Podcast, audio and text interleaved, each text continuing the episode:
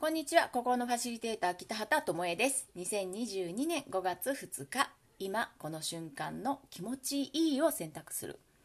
えー、と前回ブログで言ってたあの好きを極めるっていうブログなんですけどここでねあの最近ね心より体の方が先に反応するって書いてたんですね。で心は騙せても体は騙せないなーってめちゃめちゃ今思っています。であの実はねこんなことがあったんですよ。え4月28日に福岡の息子の家にね、え引っ越しの残りの荷物を持っていたんですよ。で、まあ、27日の夜からですね奈良を出発して28日の朝に到着。で、えー、その日はまあ荷物を運んで部屋を掃除してで、まあ、晩ご飯どっか食べに行こうってなってたんですね。で晩ご飯食べました。で食べ終わった後ね息子が、えー、今夜は朝までゲームするしって言ってきたんですよ。で私たちはまあそうそういうね息子の行動としてはね日常茶飯事のことですから全然異論ないしそもそも息子の家だからね。で息子自身も翌日29日からはね長期のお休みなのでまあいいやと思ってたんですけどまあ、電気つけっぱなし、話し声がチャットでずっと喋ってるので、もうずっと喋ってんですよ。で、寝るん、疲れてるから寝るんですよね。前の日寝てないし。で、寝てるけど、寝てない感じで疲れが全く取れないんですよ。で、頭は重たいし、なんか脳震盪みたいにクラクラするし、肩が凝るし、時間で言ったら結構10時間ぐらい寝てるんですけどああダメだって朝思ったんですよ。で、まあ、早々にね旦那さんに「もうこれでは私寝れないし疲れが取れないから帰ろう」って言ったんですよ。もう一晩この状態私には無理だと思ったんですよ。ワンルームだからね。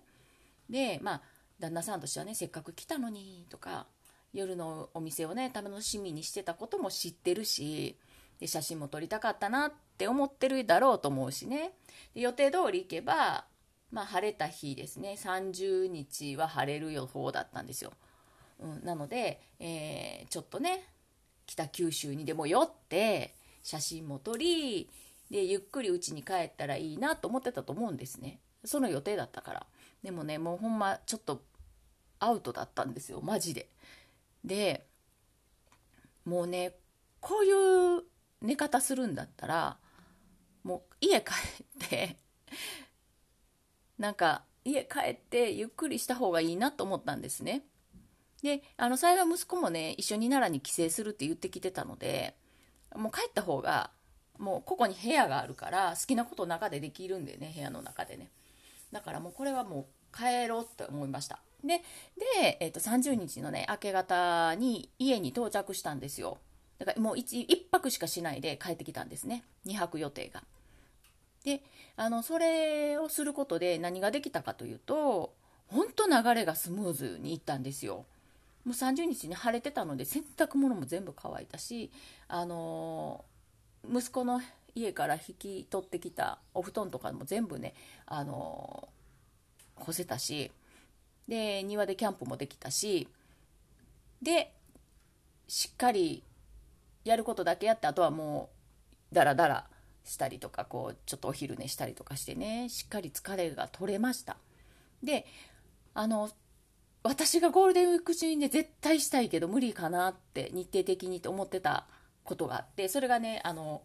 嫁入りの洋ダンスの解体なんですけど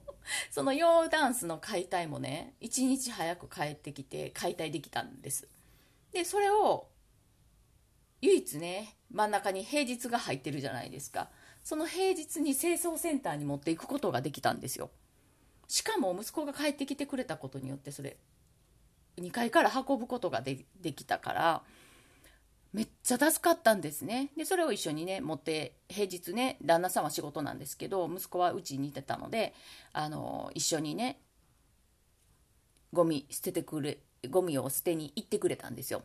まあ、そうやってああもうめっちゃスムーズに流れるやんと思ってね。ありがたかったです。だからもしね頭で、まあ、自分の心がねもう一一泊こ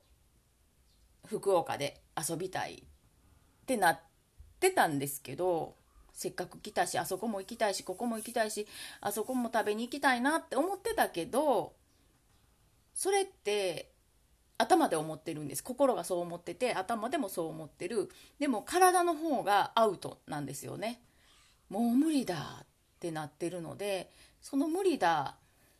を一生懸命頭がね説得する。やりたいことをやろうよとかなんか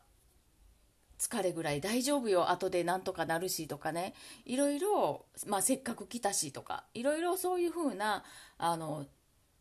ことが思うじゃないですか。勝手に浮かんでくるというかせっかくここまでお金かけてやってきたのになとかなんか2人して運転代わり番号で一生懸命来たのになとか、うん、でもそういうことってあるんだけどでもそれってねあの、まあ、心がそう思ってて頭でもそれを参戦してるんだけれどでも体がアウトなんですよ。これ以上いてたらもう無理とか体動かなくなる体調壊すなんて思ってるからもうこれっていうのはあの心ってめちゃめちゃ騙せるんですよそうやって頭でね。でも体っていうのはね騙せないですね。なのでまあ心の声魂の声これは本当に騙せます。でも体の声って体が動かなくなるから痛みを発するからアウトなんですよだからこれをなんか痛くても頑張るとか辛くてもやるとかそうなっちゃうとうーんそうなっちゃうとねちゃんとしたものを選択できなくなっちゃうんですよ。